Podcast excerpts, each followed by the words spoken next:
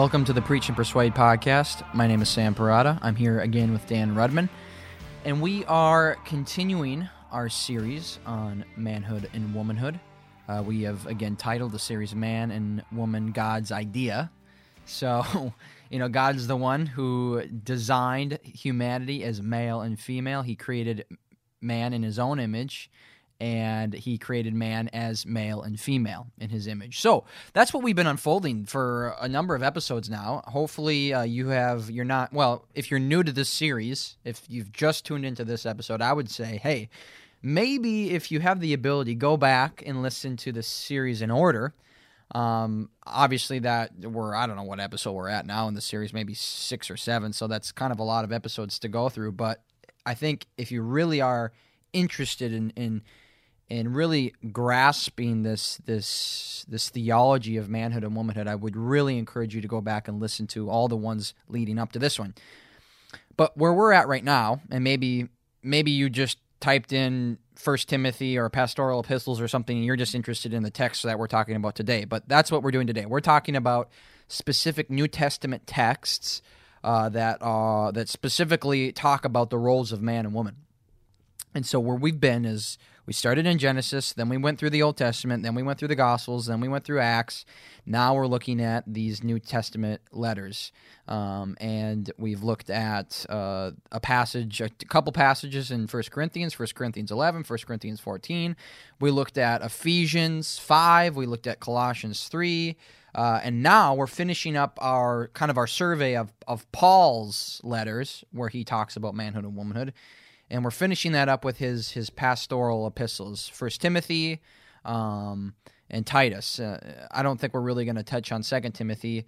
The passages that really stick out to people are in 1 Timothy and Titus. So that's where we're going to be today. We're going to be looking at specifically 1 Timothy chapter 2, verses 8 through 15, and then we'll look right after that at 1 Timothy 3 with the qualifications for an overseer, and then we'll touch briefly on some things that Paul says to Timothy about widows, which is really interesting, and then we'll jump over to Titus and talk about, you could say it's been called the Titus 2 woman, but we'll give some commentary on that passage as well. So that's where we're going in this episode, and who knows how long it'll take us. We're long-winded, so with all these passages before us, who knows? This might be another 2-hour episode, but maybe we'll be able to be brief. But, so, yeah, we're in 1 Timothy, so a little bit of some context on the letter of 1 Timothy. So, again, this is called a pastoral epistle, so it wasn't written specifically to a church, but it was written specifically to an individual man named Timothy. And so Timothy is...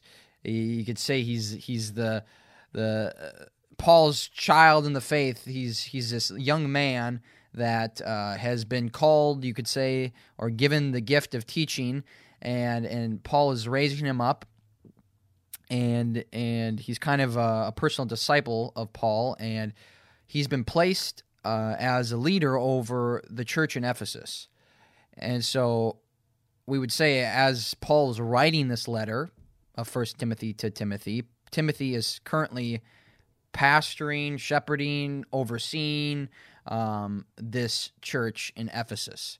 And so we just actually, the last episode, if you're listening to this in order, the last episode we were talking about the letter to the Ephesians that Paul wrote. So this is still, this is that church. Timothy is over this church right now, and they're going through a lot of issues. Specifically, it's called this Ephesian heresy that's plaguing the church in Ephesus, and we don't really know much about this Ephesian heresy. There's a few things that we can glean from Paul's letter to Timothy of certain ways that he encourages him, certain things that he says to Timothy to do, and we can kind of reverse engineer that and say, okay, yep, this is probably certain aspects of this heresy, but we can't really say definitively this is what the heresy was.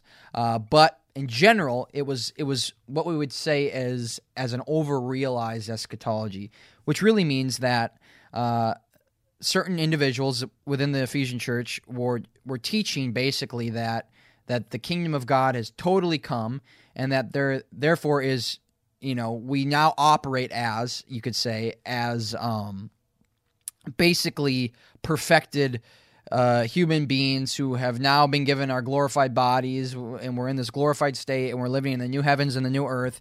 And in the new heavens and the new earth, there is no more marriage, which therefore means there's no more sex. All these temporal, worldly things are basically done away with. And so it's kind of ridiculous, but that's the essence of it. It's like it's over-realized eschatology, as though we're living in heaven now. And so they said, well, there's no marriage in heaven, so that means that the roles between men and women, that's over and done with. There is no more distinctions between men and women, and so men don't have to really act like men, women don't really have to act like women. Sex is bad. It had a form of ascetism where just anything really kind of physical was bad. Sex is bad, eating food was bad, all that type of stuff was bad. And so that was a part of this heresy, and we can kind of glean that from kind of reading in between the lines a little bit of this letter to Timothy that Paul was writing. But that's kind of the context. So this Ephesian church is totally in disarray. There's false teachers plaguing it. People are being deceived, and Paul writes to Timothy to give Timothy, in a sense, the ammunition to put this church back into order. And so we've talked a lot about, especially with our commentary on the 1 Corinthians passages, this whole kind of, I don't know, theme of putting into order what is disordered. And so just like the Corinthian church, there's just so much disorder in the Corinthian church, so the Ephesian church was experiencing a lot of disorder. And Paul is writing to Timothy to help him put into order what is disordered. And you could say there's kind of almost like a thesis statement, in a sense, in this letter in chapter 3, verse 15. It says, well, I'll start in verse 14. Paul says, I hope to come to you soon. So Paul actually wants to come to the Ephesian church to help out with these issues. But I am writing these things to you so that if I delay, you may know how you ought to behave in the household of God, which is a church of the living God, a pillar and buttress of the truth. So if I delay, I want you, Timothy, to know how you ought to behave in the household of God, which is the church. So this is how you are to operate as a leader of this church. This is how you are to put into order what is disordered in the present time. So that's a little bit of the context of this letter. And we see right off the bat, just again contextually, just to kind of, this is all as introduction, you could say. But right away in verse 3 of chapter 1, as I urge you when I was going to Macedonia, remain at Ephesus so that you may charge certain persons not to teach any different doctrine. So, obviously, there it is. False teachers plaguing this church. What is Paul's first, charge to Timothy? To remain at Ephesus that you may charge certain persons not to teach any different doctrine. So, that's Timothy's first job. Start to tell people, hey, basically shut up. Stop teaching that. So, yeah, all that is introduction, context. Again, we're talking about manhood and womanhood. So, again, as a little bit of a review again, this over-realized eschatology is starting to affect how men and women operate in the church and with each other. These false teachers are basically saying, hey, there is no more distinctions between men and women. Basically, heaven has come. So stop, getting married. Stop having sex. Stop all this distinction stuff. And that gives us, a good basis to understand why Paul would say the things he does to Timothy. And so we're going to begin now in chapter 2, where we'll look at our passage here. And this is a passage that has been heavily, heavily, heavily debated and heavily commented on. And let me just kind of, as a preface, explain to you a little bit why this passage... let me just read it first. Let me read it, because maybe you don't have a Bible before you. Maybe you actually don't know the passage I'm referring to, and I'll read it, and And then I'll just give you some general introductory comments on this passage in history a little bit. So it says this, starting in verse 8, chapter 2, I desire then that in every place the men should pray, lifting holy hands without anger or quarreling. Likewise also that women should adorn themselves in respectable apparel, with modesty and self-control, not with braided hair and gold or pearls or costly attire, but with what is proper for women who profess godliness, with good works. Let a woman learn quietly with all submissiveness. I do not permit a woman to teach or to exercise authority over a man. Rather, she is to remain quiet. For Adam was formed first, then Eve. And Adam was not deceived, but the woman was deceived and became a transgressor. Yet she will be saved through childbearing, if they continue in faith and love and holiness with self-control. So that's the passage that's, man, it's been at the center of crossfire for centuries and centuries and centuries. And why? Because it speaks so explicitly on the role of a woman in the church. Paul is prohibiting, you could say, women from exercising authority over men or teaching men. It's very, very explicit, very clear. Verse 12: I do not permit a woman to teach or to exercise authority over a man.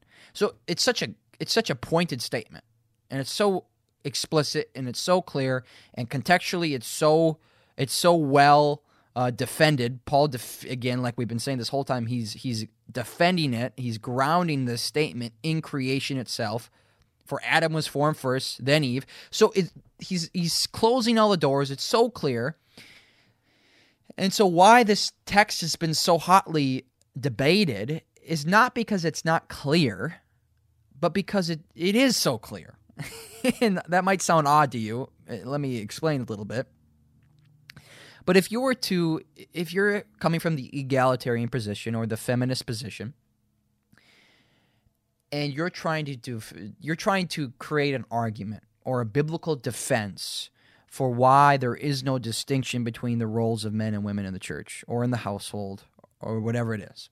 If you're trying to make an argument for this no distinction, and you come across this text that very explicitly contradicts your position, you're gonna have to figure out a way to get this to say something that it's not saying in order to continue to have your position have some integrity to it.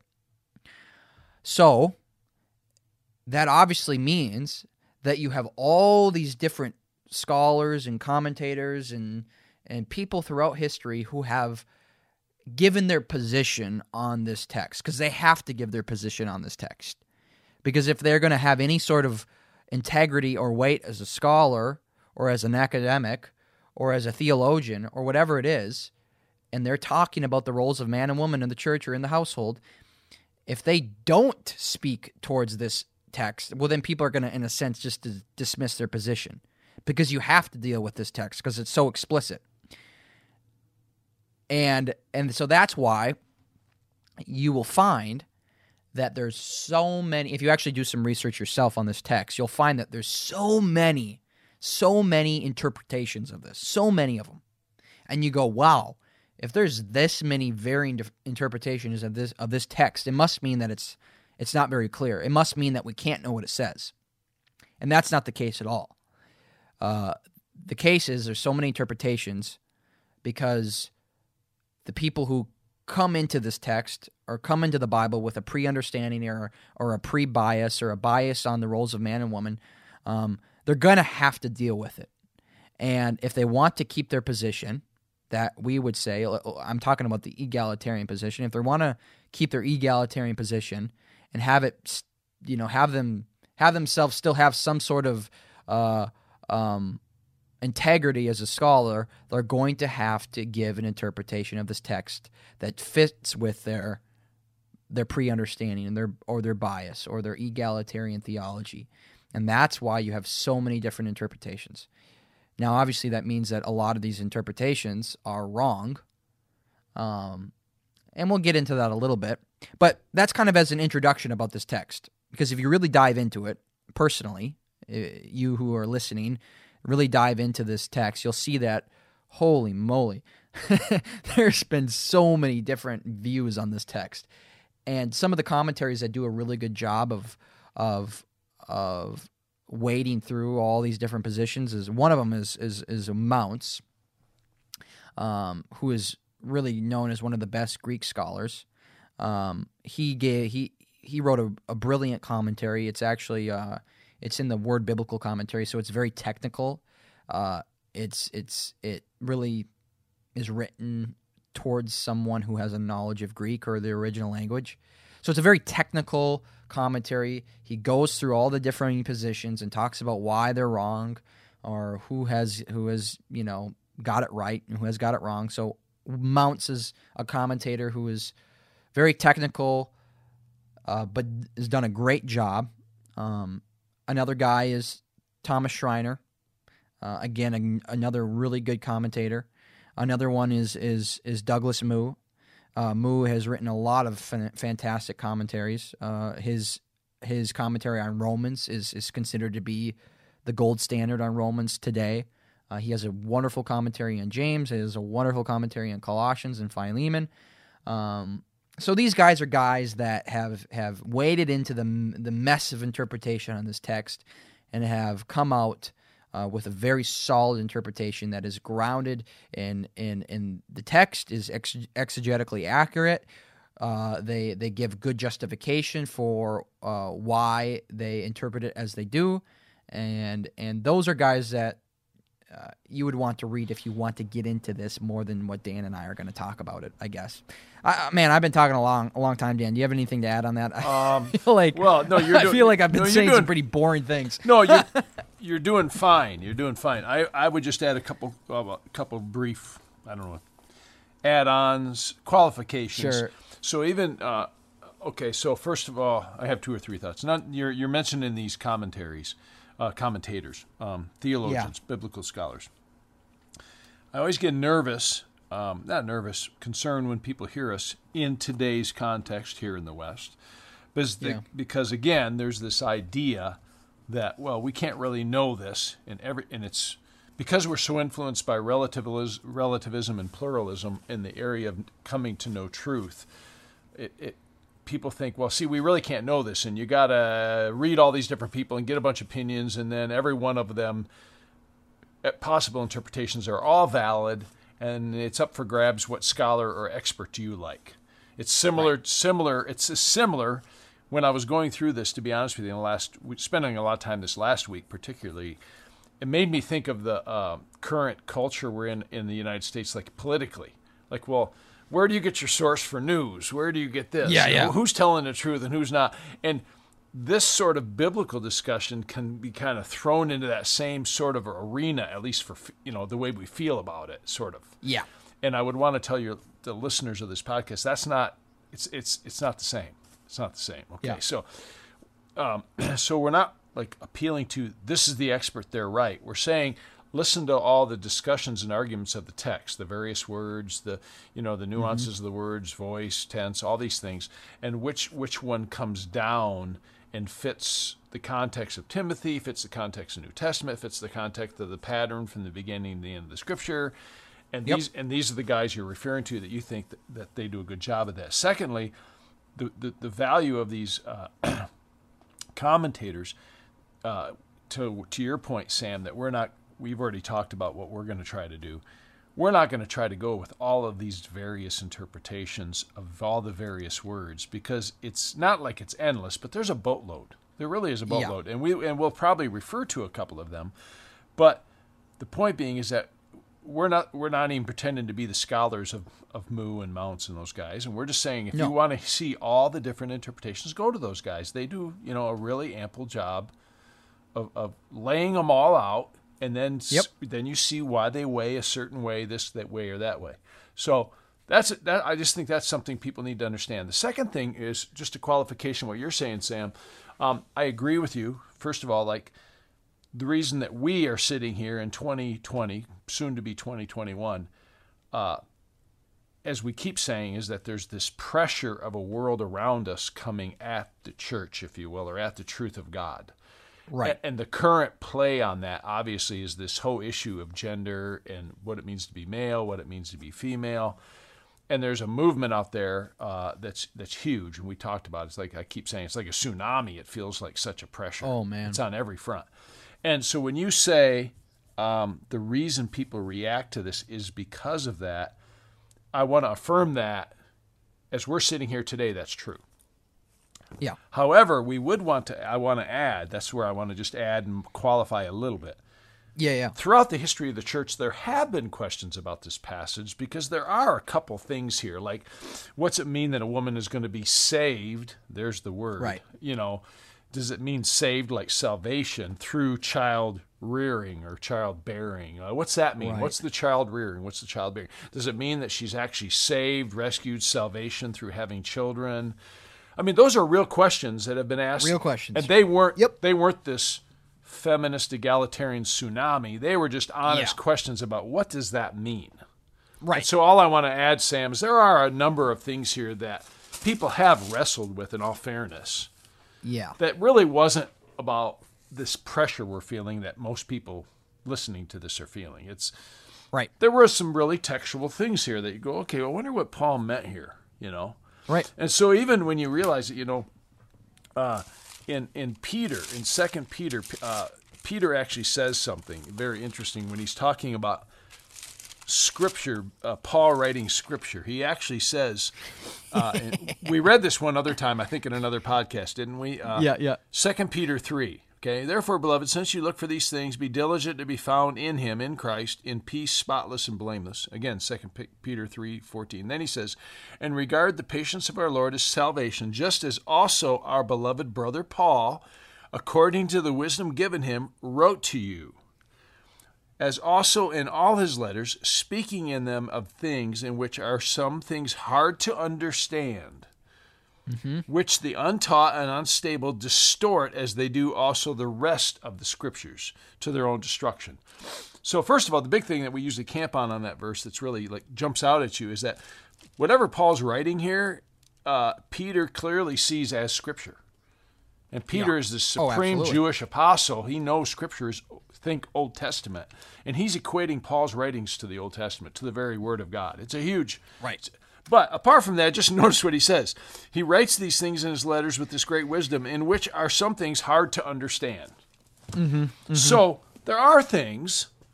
And it's funny Peter says that, because if you just got done going through 1st and 2nd Peter, he does the same thing. He might even do it more. He writes some things like, what's that mean, Peter? Like, you know. Yeah. So all I want to affirm in your podcast, Sam, is that if we were to go back a few hundred years, it wasn't the egalitarian feminist tsunami that was against this necessarily. There were some issues here of what does this mean?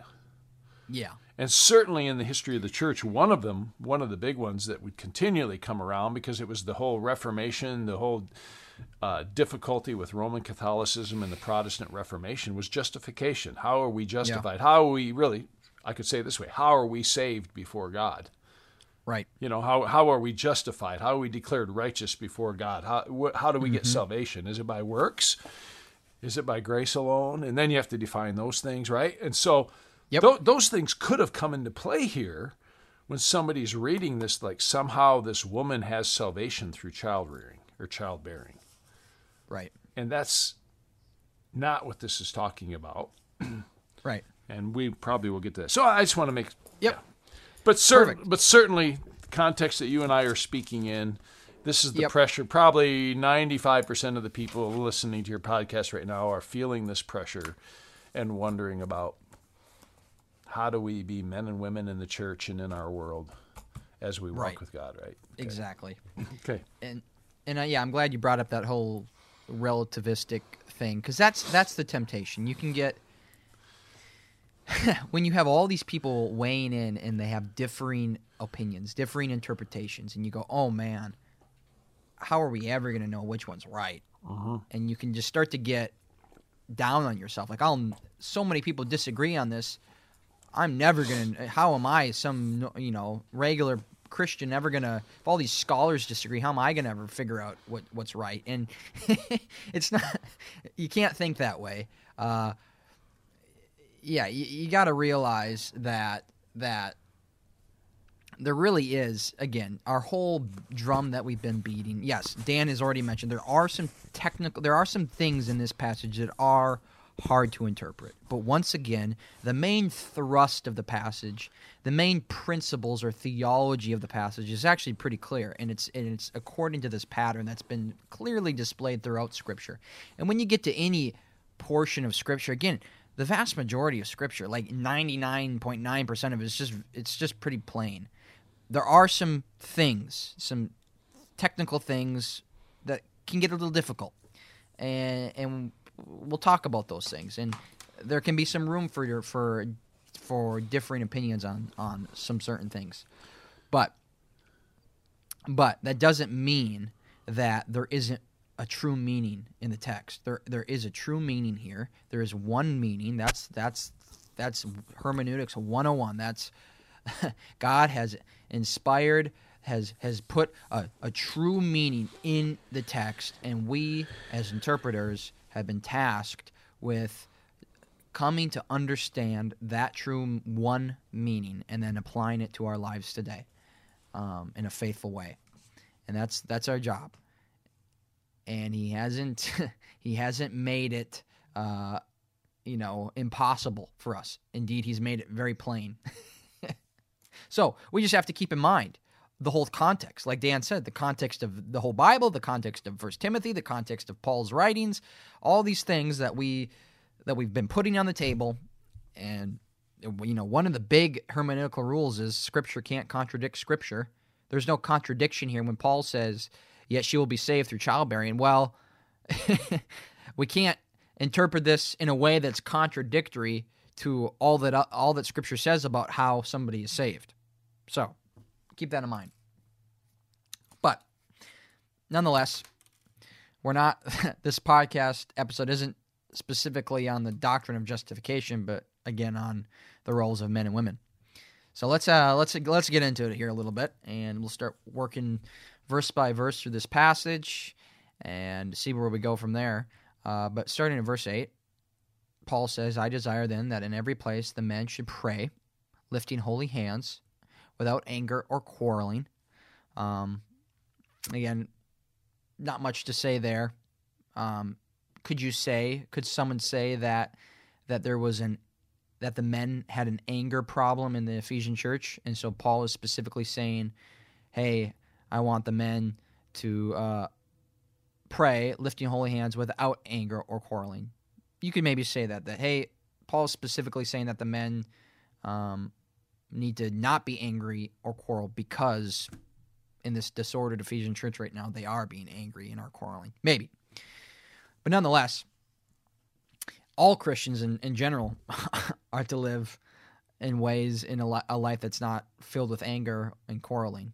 So we'll kind of, we're not going to spend much time on verse 8. Verse 9, likewise also, that women should adorn themselves in respectable apparel with modesty and self-control, not with braided hair and gold or pearls or costly attire, but with what is proper for women who practice or who profess godliness with good works. So here we have an interesting text that is one of those texts that automatically people ask the question, well, does that apply to me today? Is Paul saying that for us today that women shouldn't have braided hair or have any jewelry? I can't say this word, jewelry that is gold, or can't wear pearls, or can't wear expensive clothes. Is that what he's saying here? And that gets a little bit difficult, like a lot like the 1 Corinthians 11 passage that we talked about a few episodes ago. There's a principle here that's abiding, that there's a theology here that's abiding that lasts forever. Now the application of it might vary a little bit. So the issue is, It's less on how the women were dressing and more on what they were prioritizing. In the context, the women were prioritizing an external adornment over the internal adornment. So Paul is saying you need to prioritize, women need to prioritize the internal adornment, basically, which means they need to prioritize godliness. They need to prioritize good works over this external adornment. And in their time and in this place, it seems like in Ephesus, the way that they were externally adorning themselves, these women at least, was with braided hair, gold or pearls, costly attire. And I think in some commentaries they say that they would braid their hair and they would actually put like gold pieces within their braided hair and things like that. So again, we don't see much of that, at least in our Western society. Maybe some African countries do see some of that. Yeah, but I think taking it a step further though, Sam, I agree with your emphasis about external versus internal, but I do find this fascinating because while we could apply this to the Ephesian church directly contextually, it seems to be true for all time in some ways, is like his emphasis here is on the internal versus the external. And right. And this external lends itself, taking how far you go with it, into the sensual, into the enticement, into the sensuality, the sexual. It just does. And which I find fascinating, right? Like women have this beauty and power and adornment. That's not all wrong to be beautiful and adorning, but the emphasis is supposed to be on the internal and on the external. And so clearly we can look at our world today right here in the West, and it's about external adornment. It's about what you look like. Do you have the right body? Yeah. Do you work out enough? Do you put the right stuff on? Do you? I mean, every bit of fashion in the world is emphasizing this point, this issue. Yeah. Yep. And so here are these women and men, but that come to faith in Christ from the outside world, and the outside world said what's really valuable is how you look and how you dress and how you present yourself to be attractive, to be, sexually attractive, to entice, to seduce. Mm-hmm. And he's speaking to the women in the church going, that's not supposed to be your priority now. It's a different priority.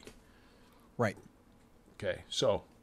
Yeah. Right. No, that's great. Yeah, I can. Yep. I guess don't hear what I'm not saying. Yes, you're talking about the specifics here. I think your point is whether it's the braided hair or not. It's not the point. It's like they're doing something though, right? That's emphasizing the outside sensuality, right? Issue, and for them maybe that was a little bit different than other people or cultures might do in the specifics, but they're doing the same thing. Yes. And yes, we see this phrase, with modesty and self-control. Yeah. So there was something about the way that they were dressing that was immodest and uncontrolled. Yeah.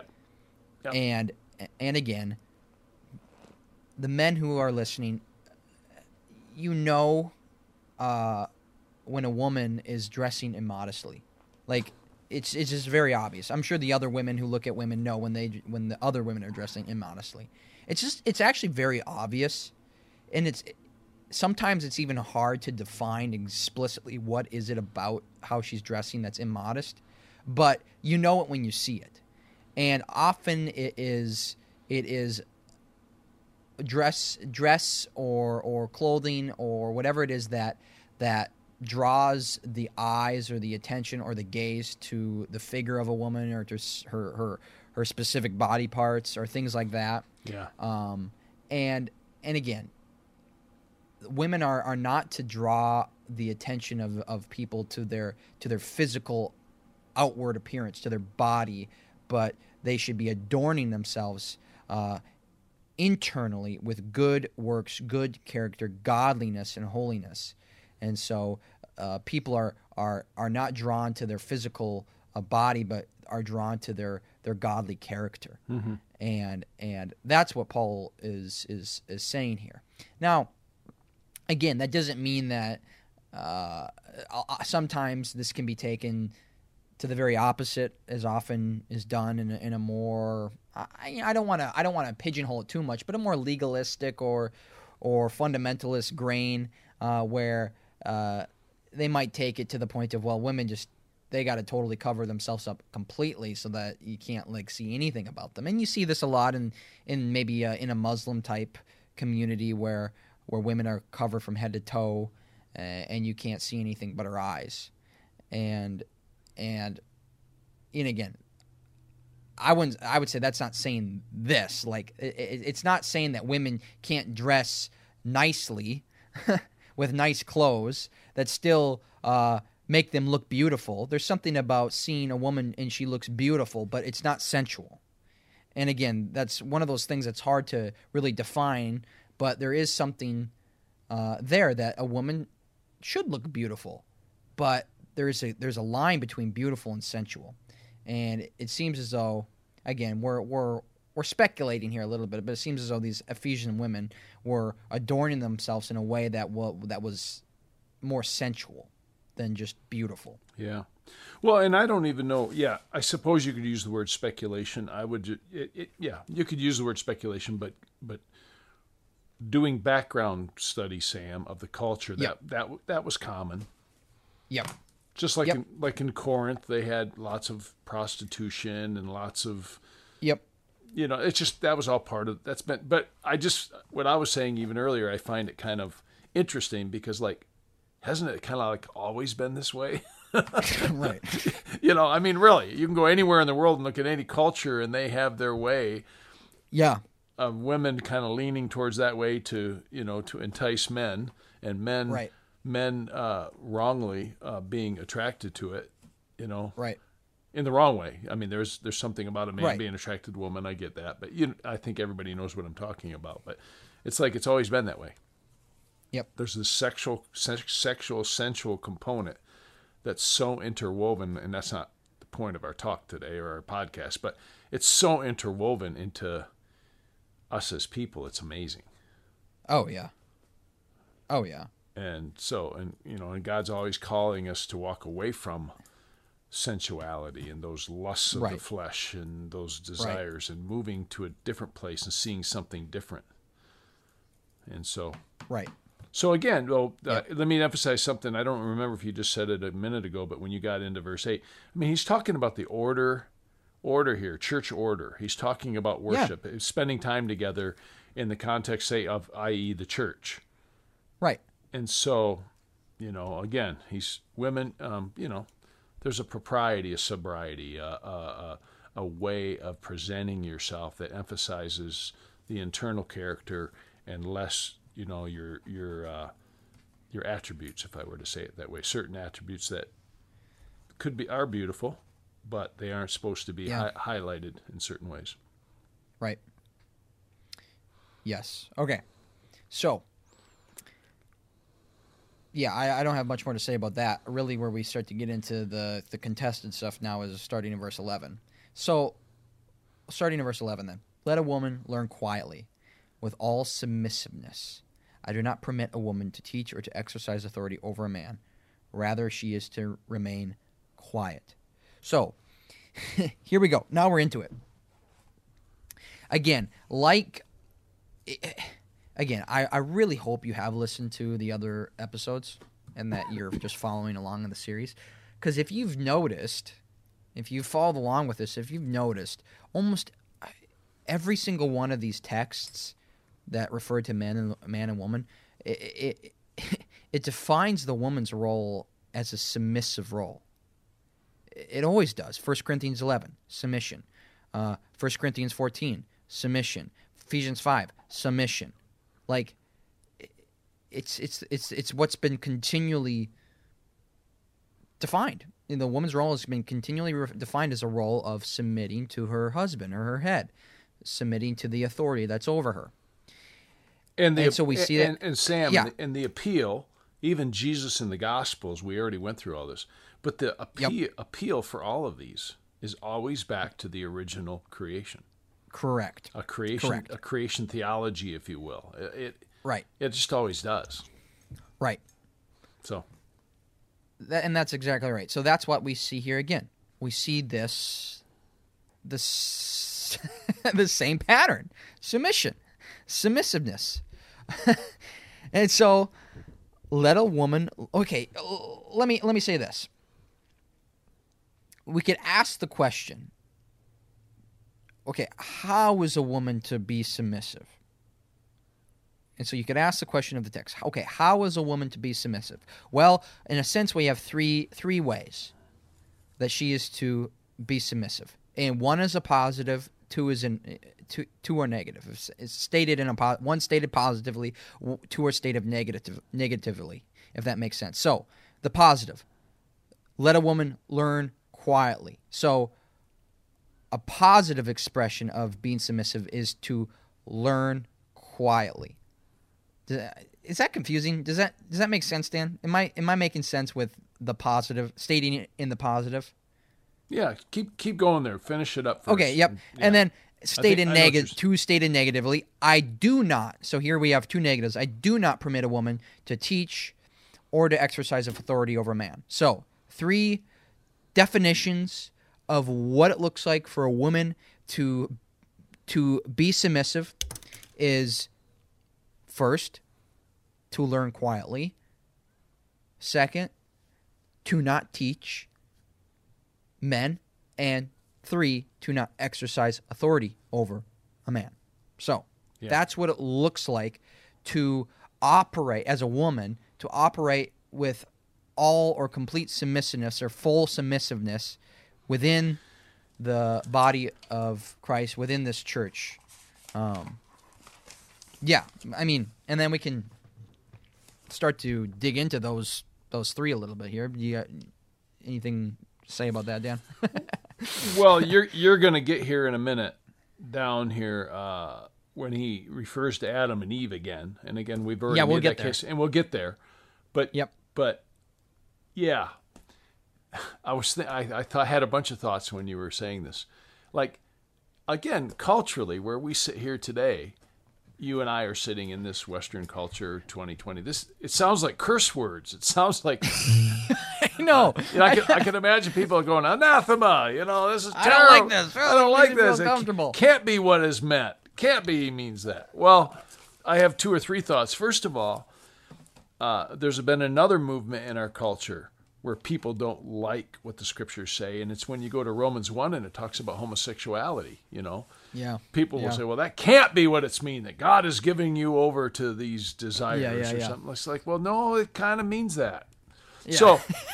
So I'm not equating this to that. I'm just saying that, isn't it interesting when there's a cultural movement, a movement contrary to the Word of God, that when the God's Word comes, there's this visceral almost reaction that says, it can't be that, right? Well, okay, so take a breath and step back and think of the context here that we're going to get to, but I'll just say, Paul's always in this context.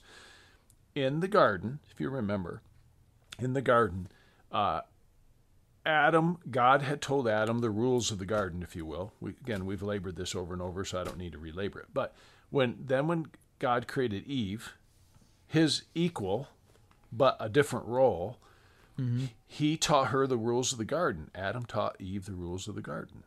He said, this is how this operates. That's, there when we study that text.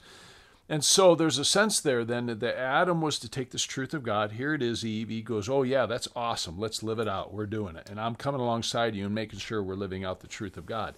But the point being is that on the front end, the head, Adam, was the one that was given this truth to give to Eve. And so she received it. Like, oh, that's awesome, Adam. Perfect. Remember, it was very good. She had no qualms with that. The conflict came in when Satan came in and got her to question it, right? So just think of that in light of this. Right. This isn't, woman, you don't have a brain. You can't do things. This isn't, you're inferior to a man. Shut up. That's not what this is. It's saying this truth came to Adam. That was the original structure.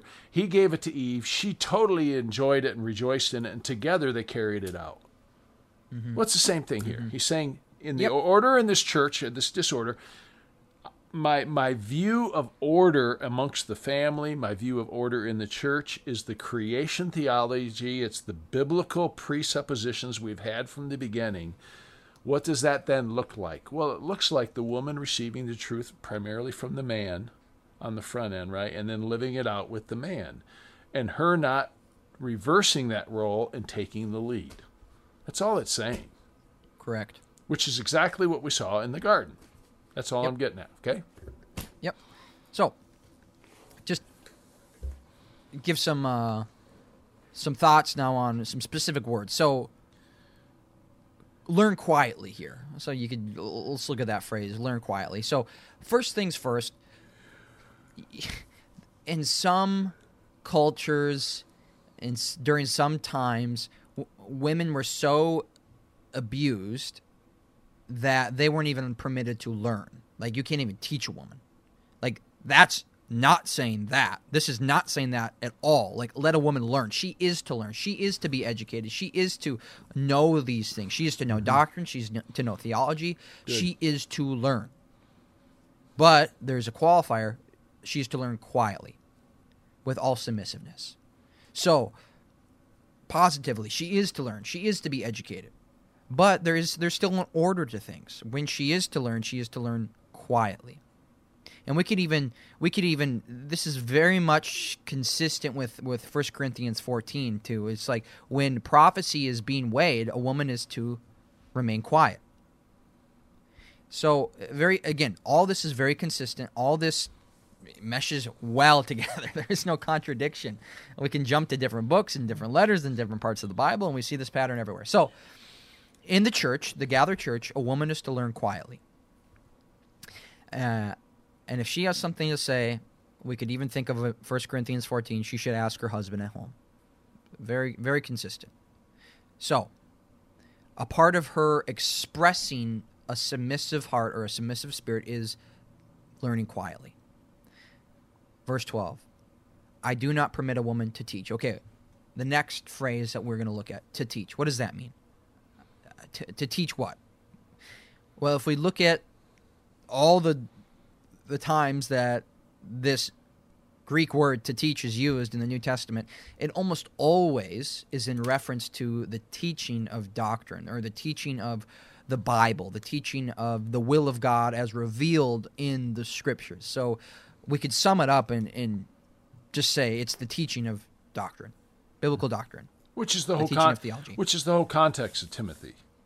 Right, exactly. I mean, we're in the church. We're in the church. He's telling Timothy, teach doctrine. In the end times, wrong doctrine's going to come in. And that's part of the dual purpose of Timothy here is that they're dealing with these false teachers that are bringing in wrong doctrine. So he's going. So the first word, teach, is just consistent within the whole context. Exactly. Teach doctrine. So, so I do not permit a woman to teach or to exercise authority over a man. So we have these two things. We have teaching and the exercising of authority, and they're both in reference to a man. So we'll see. And by the way, that's a coordinating conjunction. It ties those two together. It ties teaching and authority together. Yeah. There's a sense they're tied together. Yes. So part of demonstrating authority is teaching. And to teach is demonstrating authority. I mean, they're tied together. Does that make sense? Right. They're not like two separate. They're not a checklist of two separate things. Yeah. Right. Now it is to say like they are connected, but they're not totally connected in the sense of there can be an exercisement of authority that's not teaching, if that makes sense. Mm-hmm. Yeah, that can be. So a woman could. So a woman could still have. Could be exercising some form of authority without teaching. But when you teach doctrine, you are always exercising that's authority. What I'm saying, right. If that makes sense. So so you could have a woman that says, well, I'm not teaching, but hey, you're considered, maybe you hold some authoritative position within the church. And you might not be teaching, but that still doesn't mean that you can have that position, let's say, as an example. But if a woman says, well, I don't have any authority in the church, but then she goes up in the pulpit and starts teaching doctrine, well, you're exercising authority now, even if you say you're not. So that's where we have to define that a little bit. When you're teaching doctrine, you are inevitably exercising authority over those who are learning from you. Always. Now, this isn't prohibiting women Let me say something, though, Sam. Okay. It's funny you say that because, of course, it should be that way. That is, if you're teaching doctrine, right? If you're teaching doctrine, that's the context here. The church, we're teaching doctrine. You should be teaching as though you're teaching the very words of God, which is authoritative. You almost have to qualify that because I think when you say that, and I know your mindset when you think that, when you say pulpit, you're using the term pulpit. You're basically saying you're taking this position that you are teaching the Word of God, which is authoritative. Yes. And that's different than getting up in a place called a pulpit, whatever a church looks like to have a pulpit, and said, hey, by the way, we're having a potluck on Sunday. You know. There is a difference. Right. You know, the woman gets up and makes an announcement. Hey, we got a, vacation Bible school. We need volunteers. Right. Now, there would be some people that wouldn't even want that done in that structure, in that order of the service. Right. I'm not going to debate that right now. This is right. Yeah, we're not going to debate that. Yep. This specifically is talking about teaching doctrine and authority. Yes. It doesn't mean singing a song or reading a scripture or announcing the potluck or giving some instruction somewhere. There's a big difference. Right. Right. And specifically, okay, we asked the question, what is, because here's why this is, why this cuts against the grain and is so offensive to so many people today, because it's prohibiting women from doing something. And as soon as you start to prohibit women from doing something, you're labeled as a misogynist, you're labeled as a sexist, you're labeled as all these things. You hate women, you're a woman hater, whatever it is. You don't think women are valuable, or you don't think women have something to offer. That's like, that's slander, actually. That's not what we're saying. And again, we go back to this beautiful pattern, this beautiful reality and truth that God is a triune God, three persons, one God, and that they had the triune God, the Father and the Son and the Holy Spirit, had different roles. The Son was the one that came down and took on the form of a man and humbled himself by becoming a man. And the Father did not do that. The Son did that. The Spirit did not take on the form of a man. The Son did. And the Son then submitted to the will of the Father. The Son submitted to the will of the Father that the Son would die on a cross for the sins of the world. And to then say that means that the Son is somehow inferior or less than the Father is absolute ridiculousness. It's just ridiculous. It's actually heresy. The Father and the Son are equal in every way, but different in role. So you can't say that just because women are being prohibited from doing something, some role within the church or within the family, that somehow they're inferior or less than men. You can't make that argument because the Bible never, ever, ever, ever even says that doesn't even come close to saying such a thing. So hopefully that's been made clear, because I think we've kind of we've beat that drum in basically every episode, because that is what's being said today. So many people today say, well, if there's a difference in role, that automatically means that the woman is inferior or whatever. No, that's not what we're saying. It's not what the Bible says. So these two restrictions, what is a woman being restricted from doing? Well, one, she's not to teach doctrine to men. Okay, we got that. She's not to teach. Teach what? Teach doctrine. She's not to teach doctrine to men. Because we do see in other places that a woman does have a role in teaching children, and we would sure hope that she's teaching sound doctrine and truths of the Bible to her children. I would hope that she's doing that. And we also see, and we'll get there, Titus 2, she's also to teach younger women. So specifically in this text, we see that she's not to teach doctrine to men. Now that doesn't mean that, hey, a man wants to learn how to knit a sweater, and some older lady in the church teaches him how to knit a sweater. Like, that's not what we're saying. Like, teach doctrine, teach the Bible to men. That's what she's being prohibited from doing.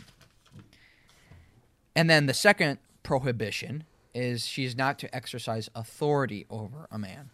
Now again, teaching by necessity is an exercisement of authority, but there can also be an exercisement of authority that isn't teaching, and she's prohibited from doing that as well.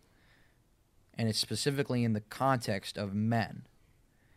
Now, that's what's being prohibited. And obviously we could wade into the application of that. Well, how does that look today? What can a woman do or not do within our local church? And we have some specific, places where we would come down and says, well, she can't, we say pulpit, she can't get into the pulpit and preach a message from the Word of God to the congregation. She can't do that because that is an exercisement of authority over men. She can't do that. And it's so funny. Oh, I shouldn't say it's funny, but to today's world, that just sounds so horrible. Like, how dare you say that? but that's what it's saying, and it's so odd to me that that just seems so awful. Well, and again, Sam, I think you're right. I mean, this would be one of those interpretive things we're dealing with. You've already emphasized exercise authority, teach. I would still come back and say, though, that in this context, that verse, it appears to me that what's in their mind is a woman standing up and having authority to teach doctrine. Yeah. And that's primarily the focus there, not that it couldn't be some application. Right. So the reason I say that is because clearly when a woman was allowed to prophesy, right, she's bringing truth to the table when she's prophesying. Right. But the right. weighing out, right, would be done by the men. We've already touched right. that in 1 Corinthians.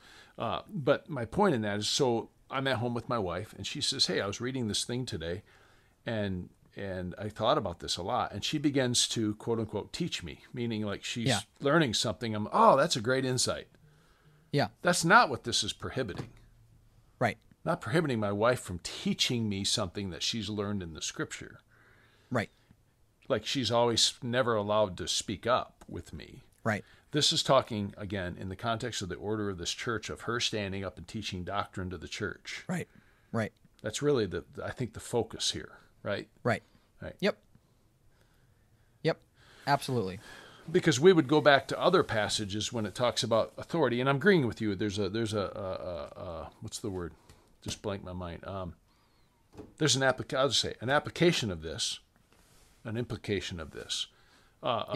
Exercising authority. Well, yeah, that. But in light of that, relationally, in the context, let's say, of a family, I would go back to other passages like Ephesians 5 and go clearly there, right? Which we've already labored. But my point is this specifically, the specific point of this application has to do with this community that's gathering, and the woman is not supposed to have this kind of biblical doctrinal authority. Right. Is that right. fair? I mean, I'm trying to emphasize. I think that's totally fair. Yeah. And here we have a little bit of an a hermeneutical thing that we see here. I call it a thing. It's called an inclusio. As you're like, what the heck does that mean? You can consider it as bookends. And so, what do we see here? Verse 11: Let a woman learn quietly. So we have this word quietly. With all the submissiveness, I do not permit a woman to teach or to exercise authority over man. Rather, she is to remain quiet. So.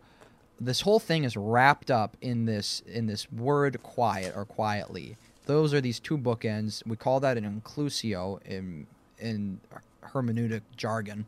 And it's really just bookends. So all of this stuff, not teaching, not exercising authority over man, it's wrapped up in this context of quiet, being quiet, remaining quiet. And again, that doesn't mean... It's connected to this It's connected to this teaching. It's connected to this exercising authority. It's connected to, we can think of 1 Corinthians 14. It's connected to the way into prophecy. It doesn't mean that, again, we've already seen in 1 Corinthians 11 that she can pray and prophesy in the local assembly. So the quietness isn't in regard to that, but the quietness is in regard to teaching, exercising authority, and in a sense, being quiet is the display of a submissive spirit or a submissive woman. Yeah. Which is in contrast to the external adornment. Right. And the whole context is like, okay, the biggest thing here is that you should be demonstrating a certain spirit about you. Yes. A certain behavior. Yeah. That's not heard but seen. Yeah. Well, and that behavior demonstrates what I'm saying is the spirit about you. You know. Because remember, Ephesians 5 was all in context of a spirit-filled life. Right. So a spirit-filled woman should, a woman who knows Christ and is yielding to the Holy Spirit in her life should demonstrate a certain a reference, a certain look, a certain demonstration of the fruits of the Spirit. Yep. So, and that's what he's getting at here. Okay. Yep.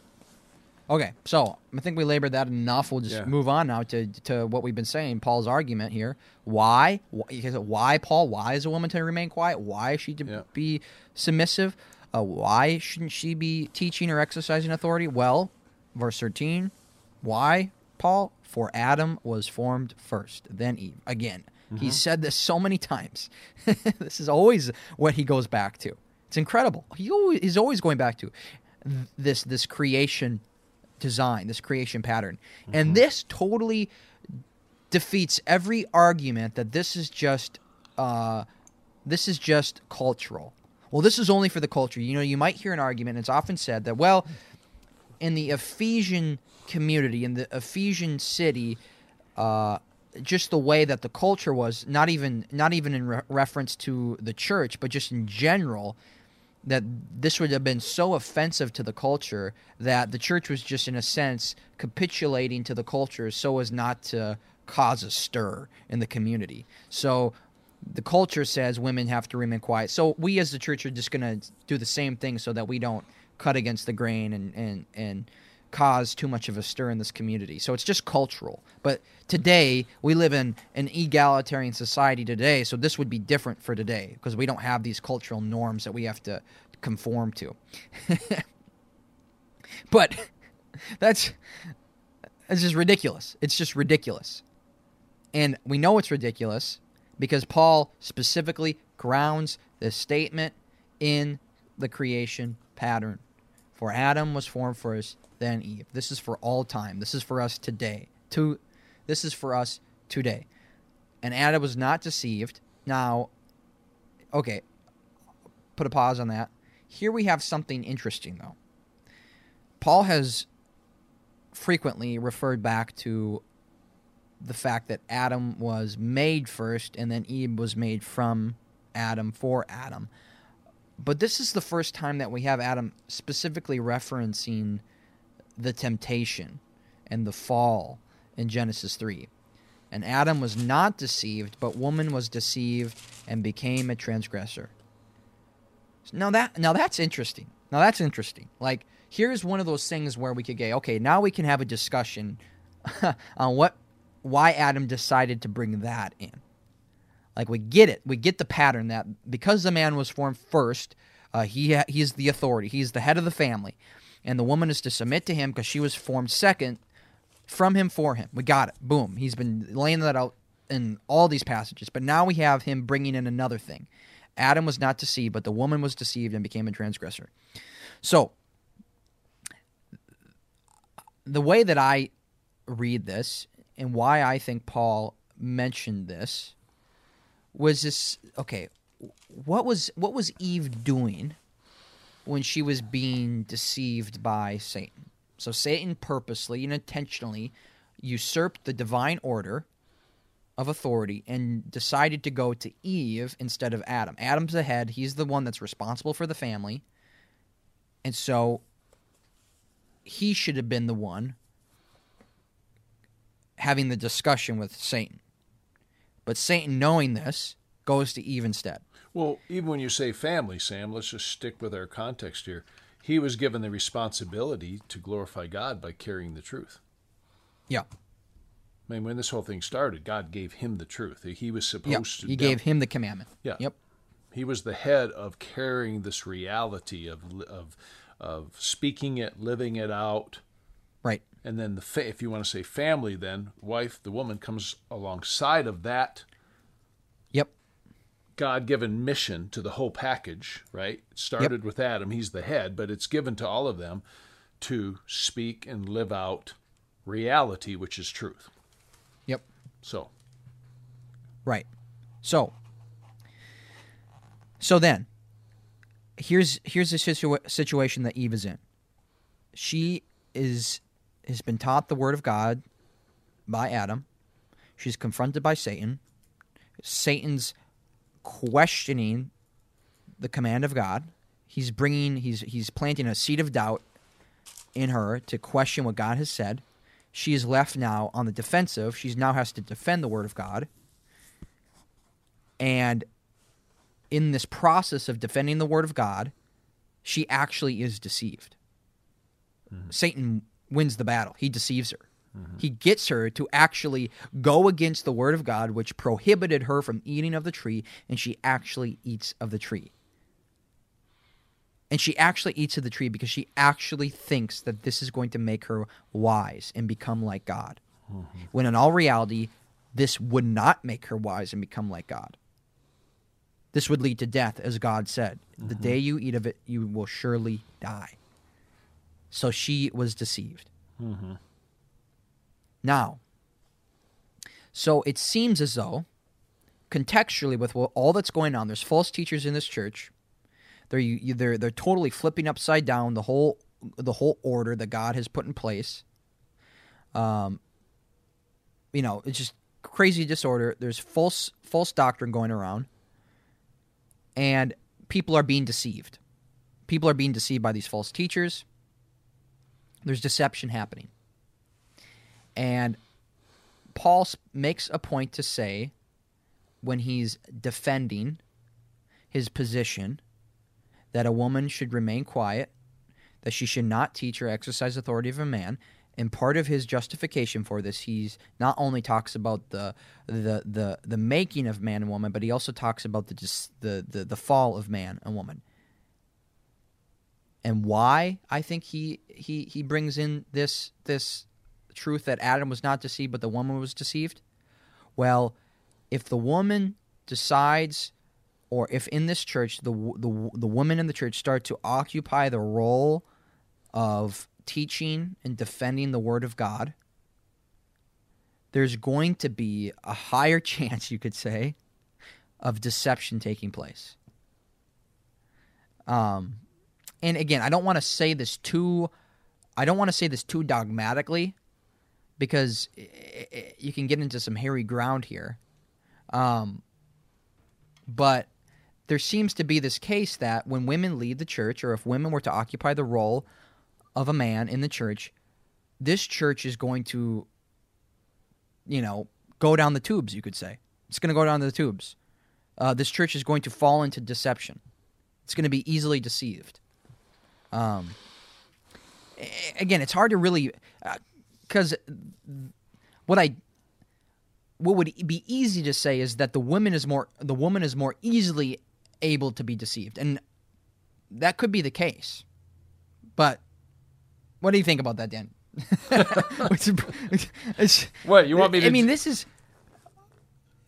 Go ahead. It's a little bit difficult. Well, here's why this gets difficult, okay, is that because even when we go to the Genesis account, there's some clear things we can say, but there's some holes that aren't fully filled in. So, okay, so Eve is known as the one that was deceived, but Adam wasn't. But there is a sense in which Adam was in sin as well, right? And so there's a lot we're hanging on this word deceived, like Eve was deceived, but Adam wasn't deceived.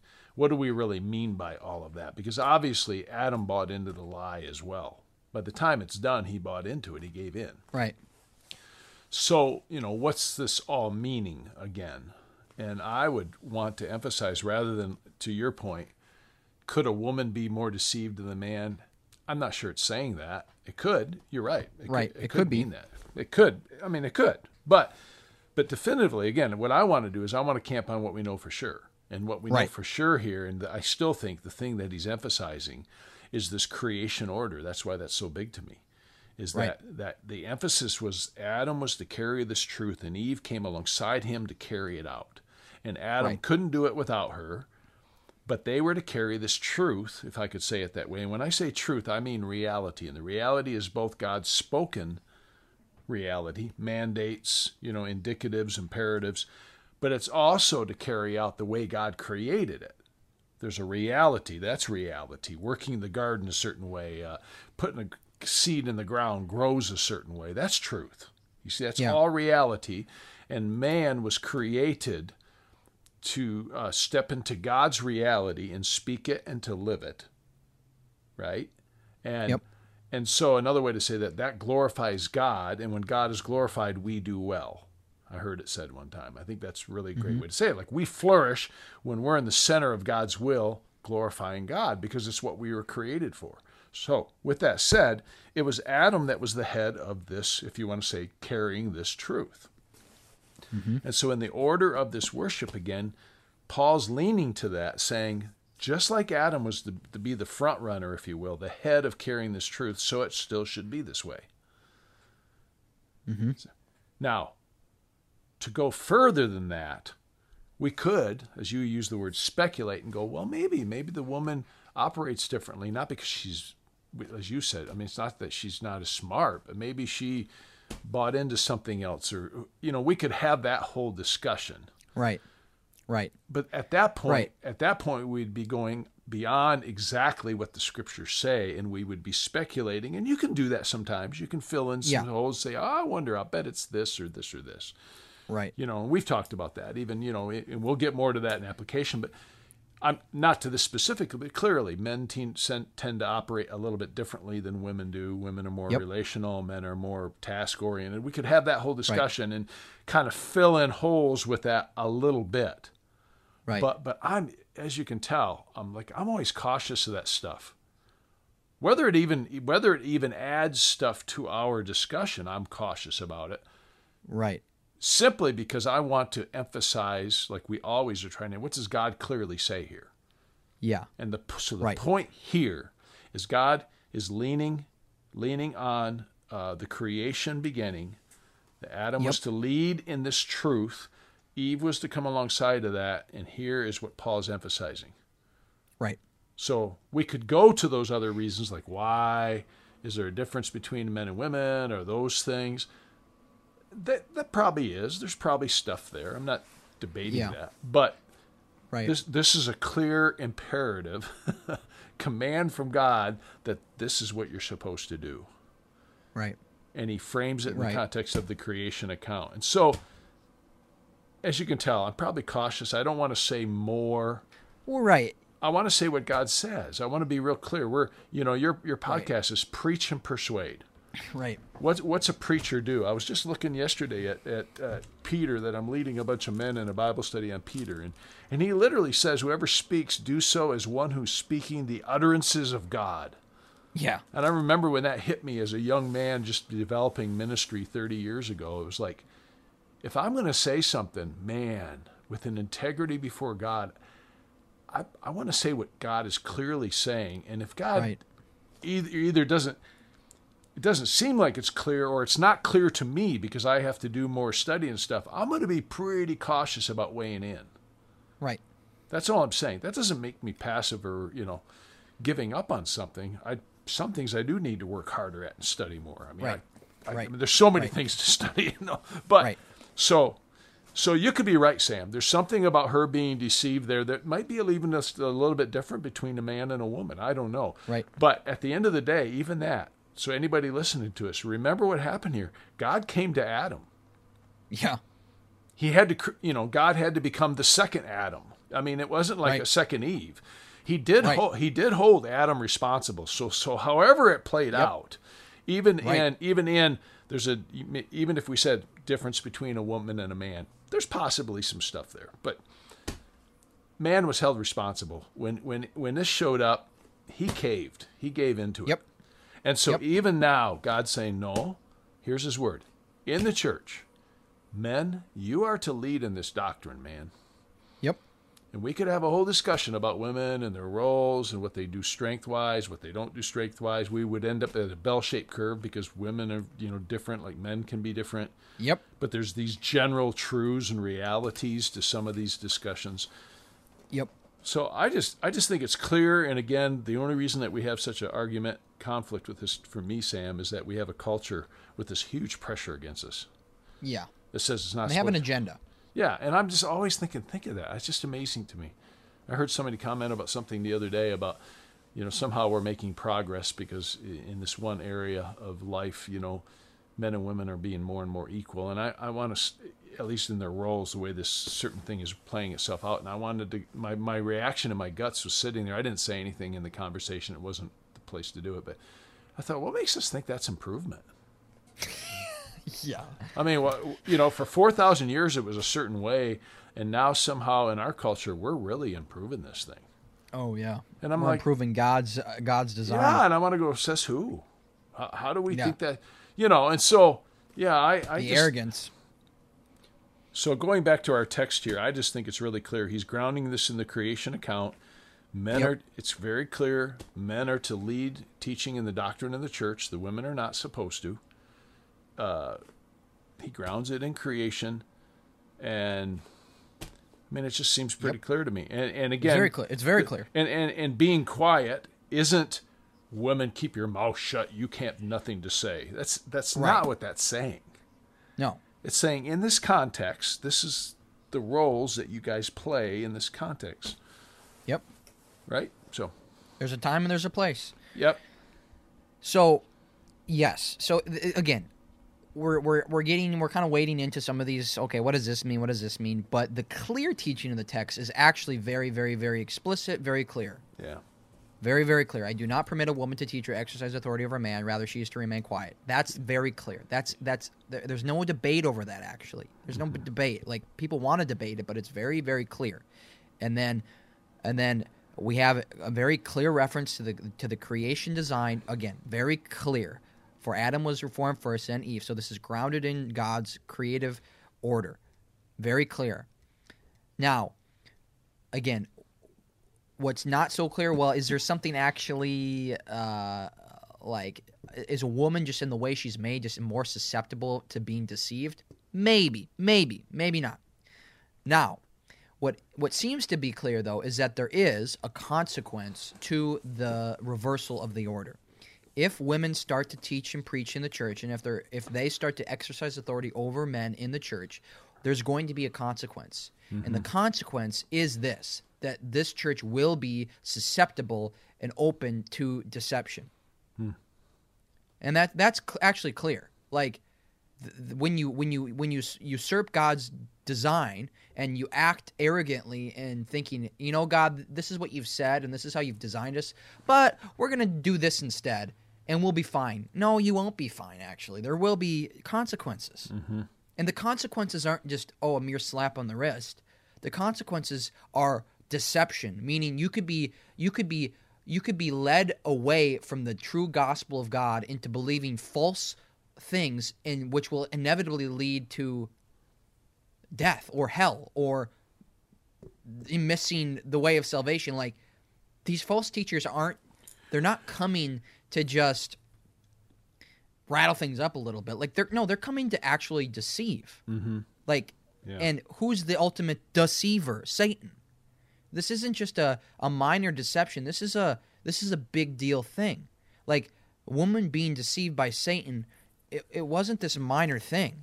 Like, it caused the fall of all humanity. Every single person now is born fallen with a sinful nature, separated from God, deserving of eternal torment and punishment for their sin, because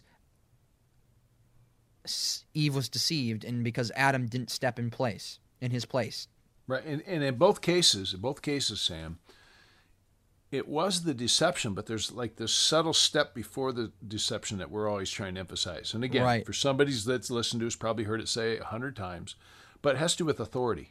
Meaning like Satan got her to question God's authority.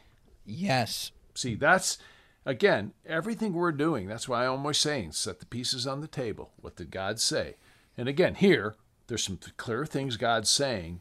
That's the stuff I'm trying to emphasize. I hope I'm somehow doing that in this podcast. Like, yeah, I know. Like the other stuff is probably true. There's other implications, ramifications, speculations. Yep. We could go there. Some of them are probably accurate. They really are. I'm not that.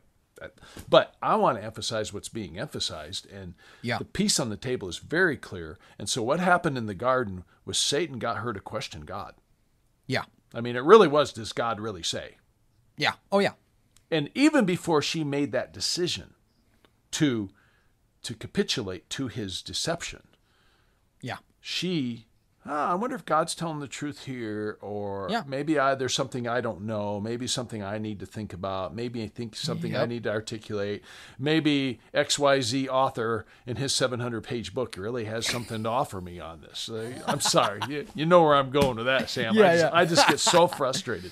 Like, no. So that was the inherent problem. Yep. She just didn't trust what God said. And so even here, I would ask anybody that's feeling uncomfortable about this, reread this and say, what is this saying? What is this command here? What is the command here? Right. And instead of going to, well, that doesn't seem fair, or that was this, or that was that, just say, wait a minute, before you try to articulate this all away and sophisticate it all away, it just seems really clear. Yeah. Again, that's what we've been emphasizing. This has been a pattern forever. Oh, man. I just find it, I find it fascinating. You know, and with that pattern, it's just so fascinating to me that, okay, so again, we want to stick, this is Preach and Persuade. We're sticking to the Word of God, and I want to.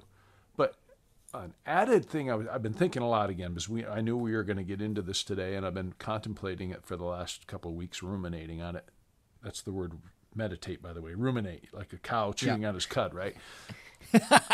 No, I just find it fascinating that throughout mankind, the civilization of the world, humanity, there are these, you could say, patterns that are consistent throughout all of humanity, regardless if people knew God or not, even. Mm-hmm. You know, we you can look into your comrade, our comrade Brandon Smith. You know, he was reading some stuff about the Native Americans. You know, Plenty Coup and the way young men pursued Native women and all this sort of stuff. And you know, they didn't have, you know, maybe some of them had the revelation of God that we don't know about. I mean, there's stories about how maybe God appeared to people and brought stuff to them. But apart from that, I'm just talking about. They didn't have this biblical reality sitting before them, and yet you look at these tribal native people, mm-hmm. and they had a lot of things that were just very consistent. I mean, like women kind of dressed and acted like women, and men, young men acted like young men, and I just find it fascinating. Nobody had to teach this. It wasn't like they were misogynistic or influenced by some, you know, some white something. It had nothing to do with it. Yeah, white patriarchal tyranny. Yeah. It was like, no. Why did they kind of gravitate towards that same kind of system? Right. Why did the men go off to battle and the women stay home? Yeah, and have children, and why? Right. Why? Because it's woven by God into the creation. Yes. And it's a natural flow that everybody can see. Yeah.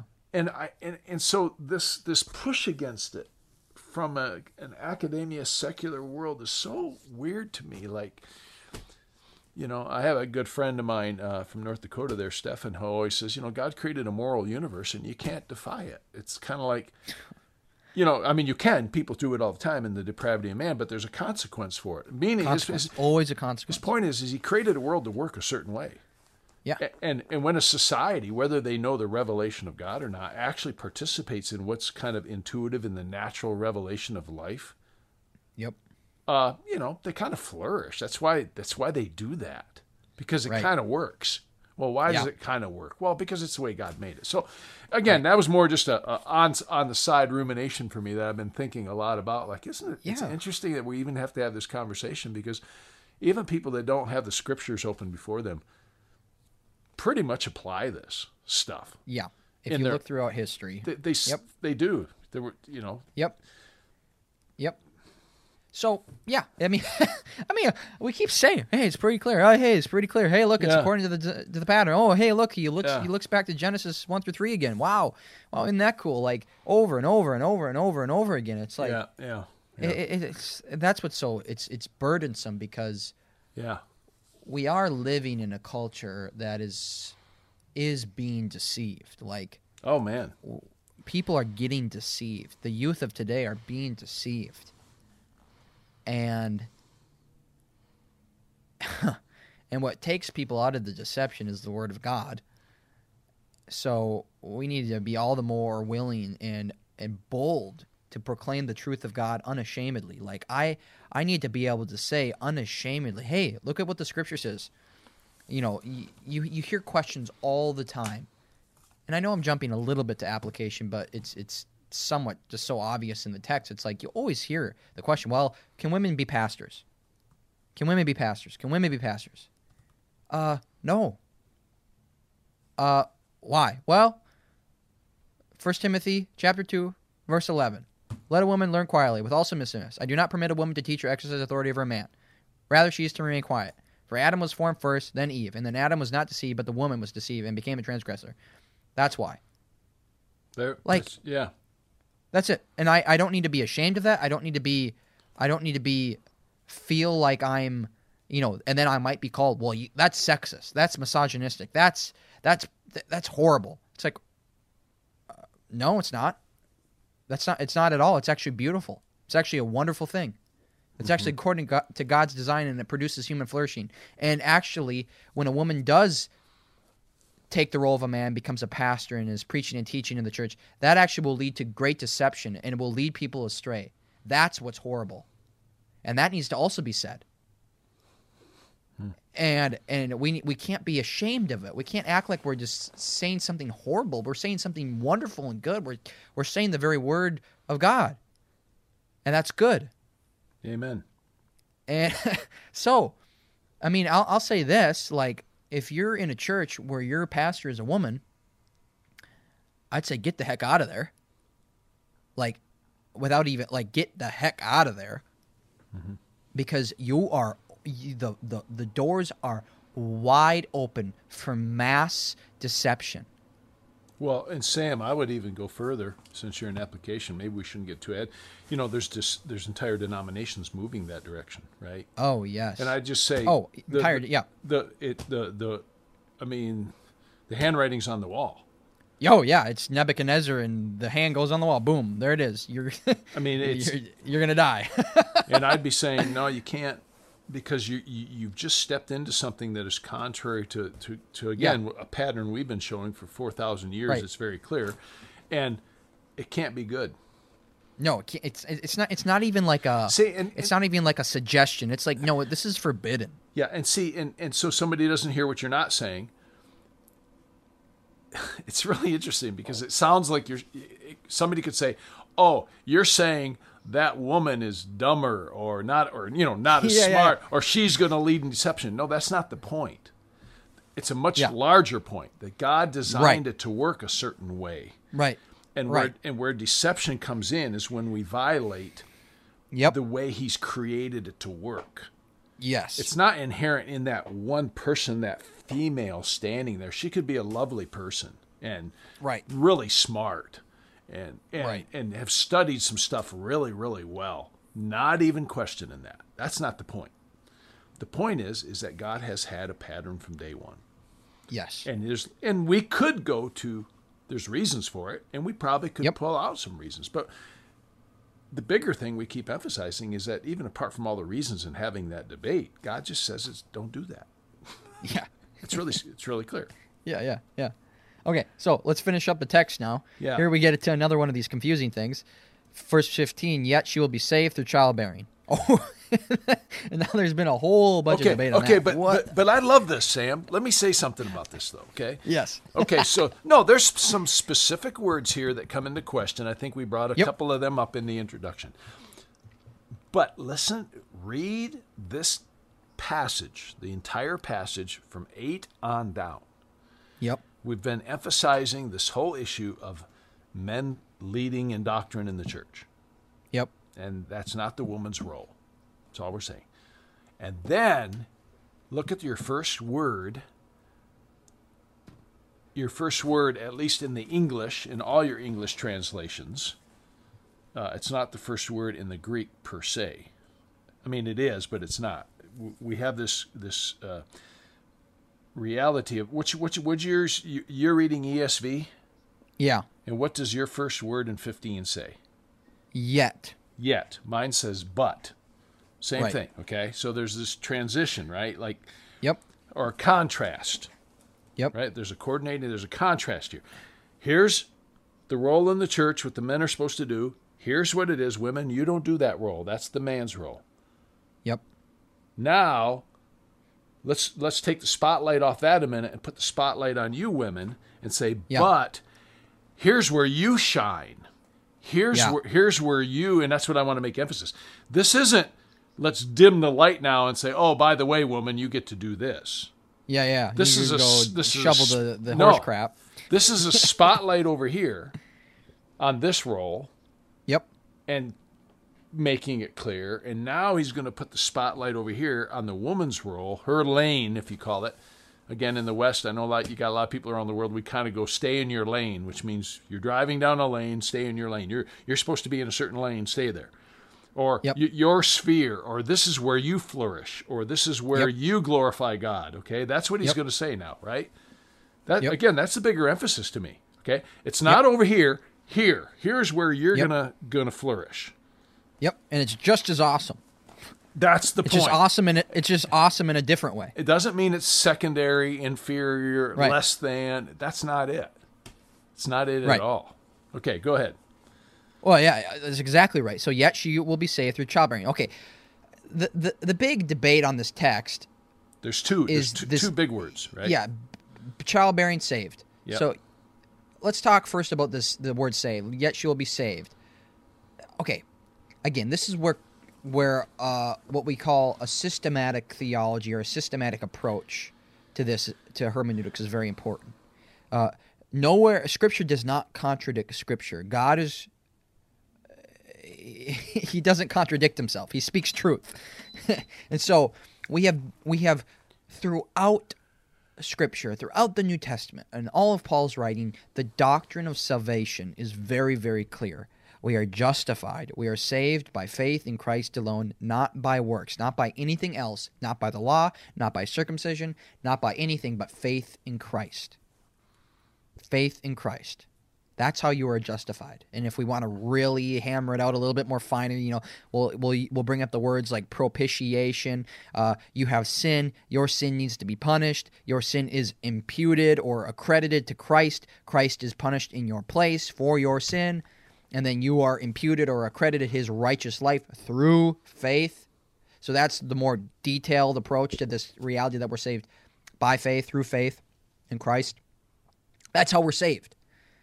Our sin is punished on Christ. Christ's righteousness is given to us. Justified. Now we are legally righteous before God. Mm-hmm. That's how we're saved. So when we read the words, yet she will be saved through childbearing, it obviously isn't talking about justification because childbearing or bearing children does not, that can't save. That can't save. How can that save somebody?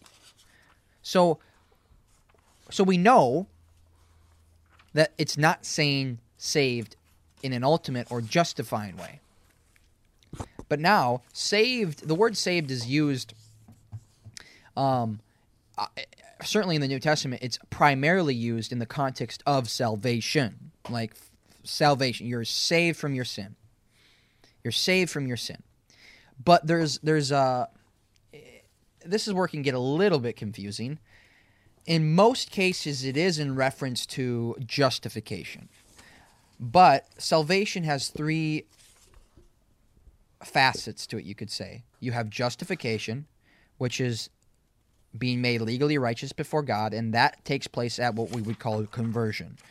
Like, think about, when did you come to Christ? You might hear somebody say, and somebody might say, oh, when I was 12 years old, I remember, coming to Christ or whatever. I remember receiving the Lord or whatever. That's justification. It happens at conversion. It happens at when you believe in Christ and repent of your sin. Justification. Then we have what's called sanctification. And sanctification is this progressive, ongoing process of being continually conformed to the image of Christ. So justification, you are legally righteous. Sanctification is you are becoming actually righteous. You are actually becoming holy in the eyes of God. Internally, you are being holy, being made holy, being conformed to the image of Christ. You're being sanctified. You're actually becoming obedient to Christ and to his law and to his word. And so that's sanctification, and that's progressive. That's taking, if you're a Christian right now, you are in the process of sanctification. You are being sanctified. You are being made holy. You are being conformed to the image of Christ. And then finally, we have what's called glorification, and that's when you are given a new body. The perishable is swallowed up, as Paul says in 2 Corinthians, is swallowed up by the imperishable. You are this finite, temporal, fallen creature in this fallen, broken body, and one day those who have been justified and those who have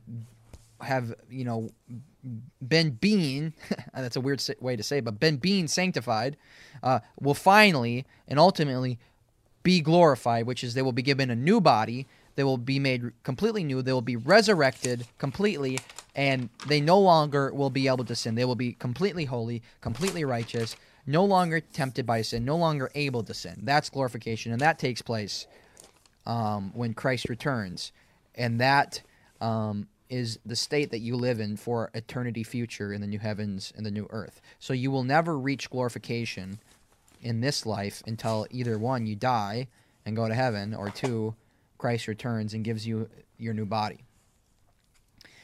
Now, so those are ways in which this word saved is used. It's primarily used for justification, but it can be used for both sanctification and glorification.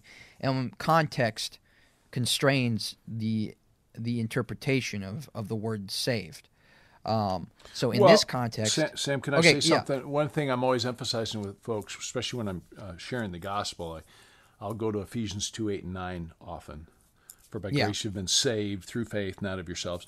And I want to define all those words, even with even a non-Christian who I'm explaining this to. And I'll talk about the word saved.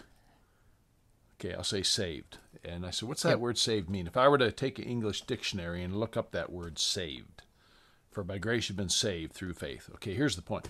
Technically, anytime it's even used in Greek literature, it does mean to be rescued. Yeah. To be saved. I was saved from the burning house. I was saved from a car accident. I was rescued. Yep. Okay. So technically it does mean rescued, always. Yeah. Now, in the church, in Christianity, in the New Testament, we take that word saved, which again, in a technical way, you could say means rescued, and we pour meaning into it. And so you get that meaning from the context, not from the technical definition of the word. And so most of the time in the New Testament writings, when we're talking about being saved, we are meaning a religious idea of salvation. Right. But technically saved from what? Saved from the wrath of God on your sin. You're being rescued, right. And so so with that, obviously there's the justification. You step through this door. Justification, you've been justified before God. You just said that. I've been rescued from my sin. I've been rescued by God. But then there's other passages, right, where not only was I rescued, I'm being rescued. Yeah. I'm in the process of sanctification. I'm being rescued from my sin. There's an ongoing reality of being rescued. Yep. Though there was this front step through the door being rescued. Right.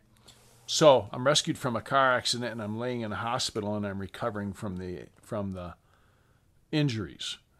Yeah. So I'm being saved. I'm in this process, right? And of course, I know you carry on, Sam, but that's going to lend itself to how Paul uses it here. Exactly. And our English and our English translations pick up on this. So go ahead. Right. Yeah. Exactly. Yet she will be saved through childbearing. So it can't be justification, because that's only through faith. Now, sanctification, think of a text that really lends itself to this use of saved as, in a sanctifying way, is Philippians 2:12. Work out your salvation with fear and trembling. So this idea of we have been saved apart from works, not by works, but this process of being saved now, being sanctified, being conformed in the image of Christ, is you could say it's a synergistic thing. You're working it out with God. You are doing good works. You are being obedient. You're obeying the word of God. You are putting to death your sin. You're putting off the old self and putting on the new self. You are resisting temptation. All this is work that you're doing as a Christian now who has been saved, justified. That's right, sanctification. Right. So this context in verse 15 seems to be that use of it. She will be saved. She will be... Okay, if you want to use it to be a little bit more clear, she is being sanctified through childbearing. Now, that brings us up to, okay, well, now what does childbearing mean? Well,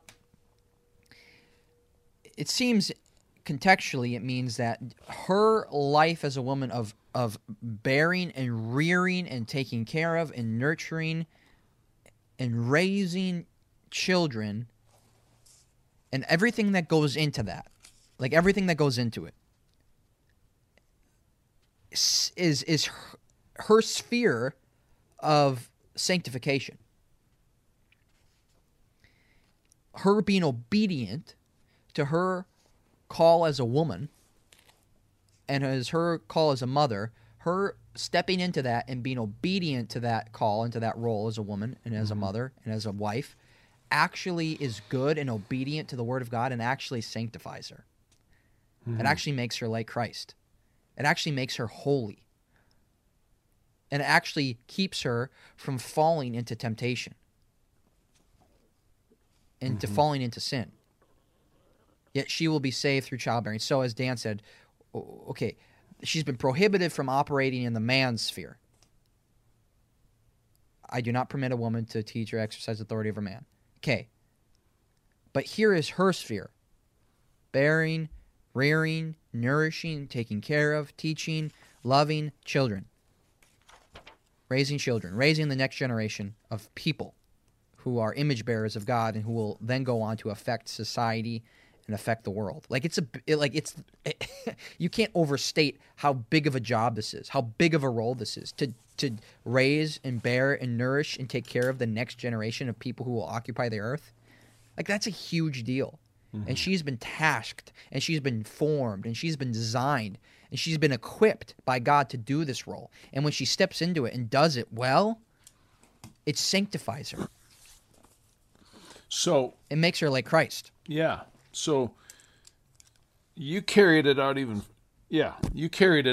well, Sam. And I would just want to emphasize a couple of things for people listening. First of all, when I said English, so if you go to the NIV... It does say, but women will be saved. It used the word, again, English word, saved.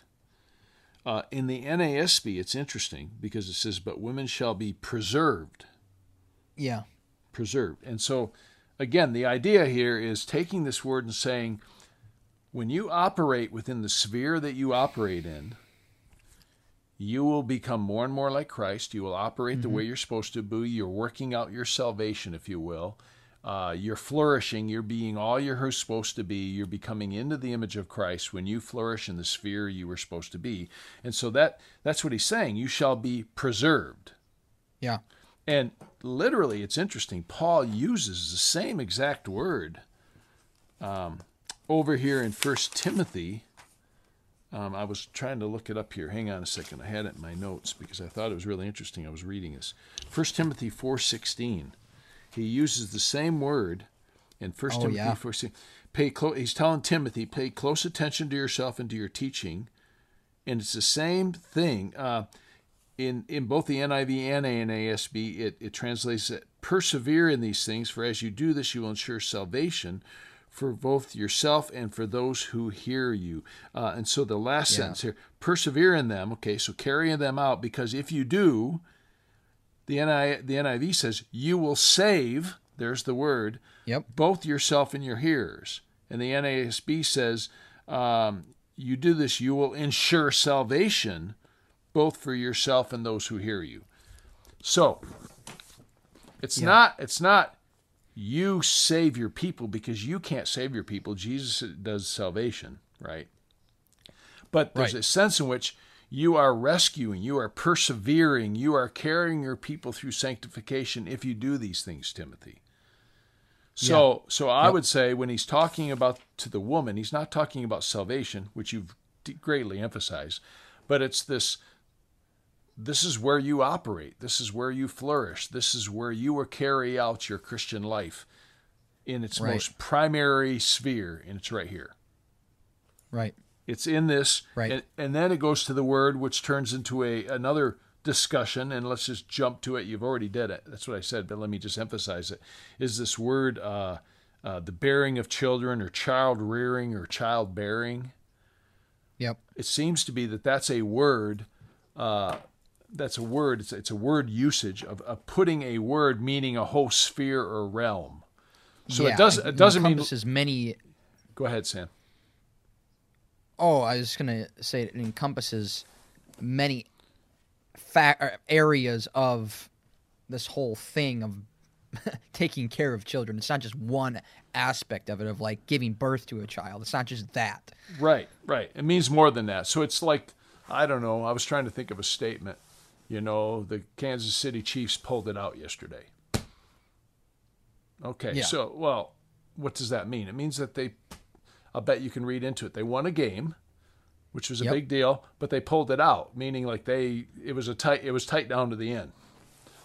Yep. And so the point being is that you make a statement, but there's a lot loaded into that. And so when it talks about they threw this touchdown pass, they made this run, they took they did this block, they blah blah blah blah blah. And we're actually talking about a football game, right? Which we didn't even mention. Yep. There's an assumption. So the point is that this idea of the bearing of children isn't. You're saved by delivering a child. Right. It means you're operating, and again, this is one of those passages that have some difficult interpretations. You can read the commentaries, but I think you and I have already interacted about this. So we're settling with this is the sphere of where a woman shines.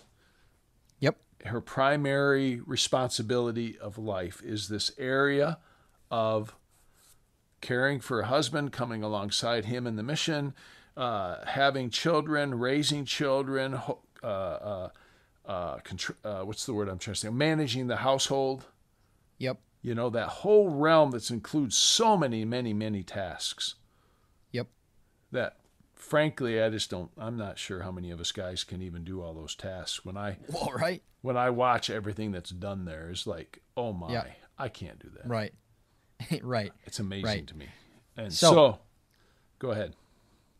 Well, I mean, that again, what has been considered a hard to interpret verse, when you take everything into account, the meaning, the true meaning seems to rise to the surface. Okay, this makes sense.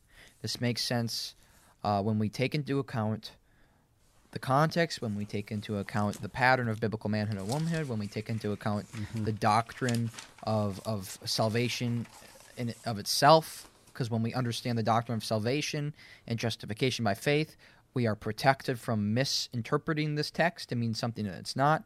So we take into account all these things, and the true meaning seems to rise. And it makes sense. It makes perfect sense. It fits the grammatical structure of the text. It fits the context, it fits the doctrine, it fits everything. And that's the beautiful thing about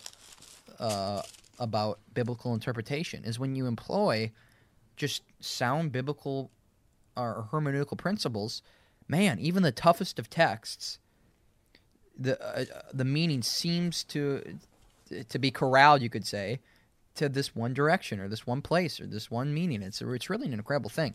So, I mean, we could get into a ton of application right off of that, and we're going to get to that eventually, because you have to ask so many critical questions of your life, if this is the pattern, if a woman is sanctified in this sphere of life, operating as a mother and as a wife and taking care of children and all these wonderful things that are so important, if a woman decides not to do that and makes a decision to go a different way, you have to ask the question, well, what is she compromising? What's at stake now?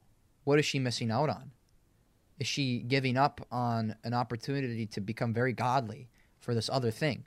And obviously there's a lot of things that we would have to ask. Well, is she a single mother, or did her husband die, or all these different things, or whatever it is. But we'll wade into that during our application episodes. But yeah, we'll wrap that up on this text. I thought that we were going to get to chapter 3 and the qualifications for an overseer. I thought we were going to maybe get to Titus 2, but we didn't. We almost went 2 hours on just this, like we normally do. So on our next episodes... Can I add something? No, the other one that I'm guessing we're going to get to, but it would have been good to get to today if we hadn't went so long. But just following this same pattern again, to me, it's the flow, right? When we get to 1 Timothy 5, it's very interesting as he gives instructions to widows. Yeah. Older widows. Yep. Younger widows. And I just find the instruction is exactly 1 Timothy 2. Older widows, one of the qualifications of being a faithful older widow to get money within the church and get help is... you did this child-rearing thing well. Yeah. You cared for your family. And frankly, your family should be trying to take care of you. And if they're not, then the church steps in. I'm jumping to, without all the detail. And then further, it goes down and says, so the younger widows who could be tempted with sensuality and other kinds of things, gossip and using their talents wrongly, they should get married and... There again, right back to child rearing and have kids and raise a family, and that's what they should really be doing. So I just find it interesting that even in other kinds of instruction, Paul refers to the same thing that he just got done referring to in 1 Timothy 2. He resorts again to that pattern, and even how we take care of the people, the women in our midst, who are widows, right? So, it just keeps reoccurring. Read through 1 Timothy. Oh, it's reoccurring. Boom, boom, boom. Yeah. So, all right. We'll wrap that up on this episode. Where we're going next, we'll go to chapter 3 because we want to talk about this overseer thing, church leadership, because then Paul starts to define a little bit more what the role of the leader of the church is, the one who does have authority in the church. Again, we'll go to Titus. It's a very similarly structured letter as 1 Timothy. And then we'll get to 1 Peter eventually, 1 Peter 3. And then we'll wrap it up on these New Testament epistle passages and get to application. Who knows how many episodes we are away from application, but we're getting there. Slowly moving along. But thanks for listening. I encourage you, if you enjoy the podcast and if you're helped in any way, I encourage you to share it with a friend or a family member. And to leave a rating on your podcast app if you can, because it helps with discoverability. But once again, thank you for listening and tune into the next episode. Bye.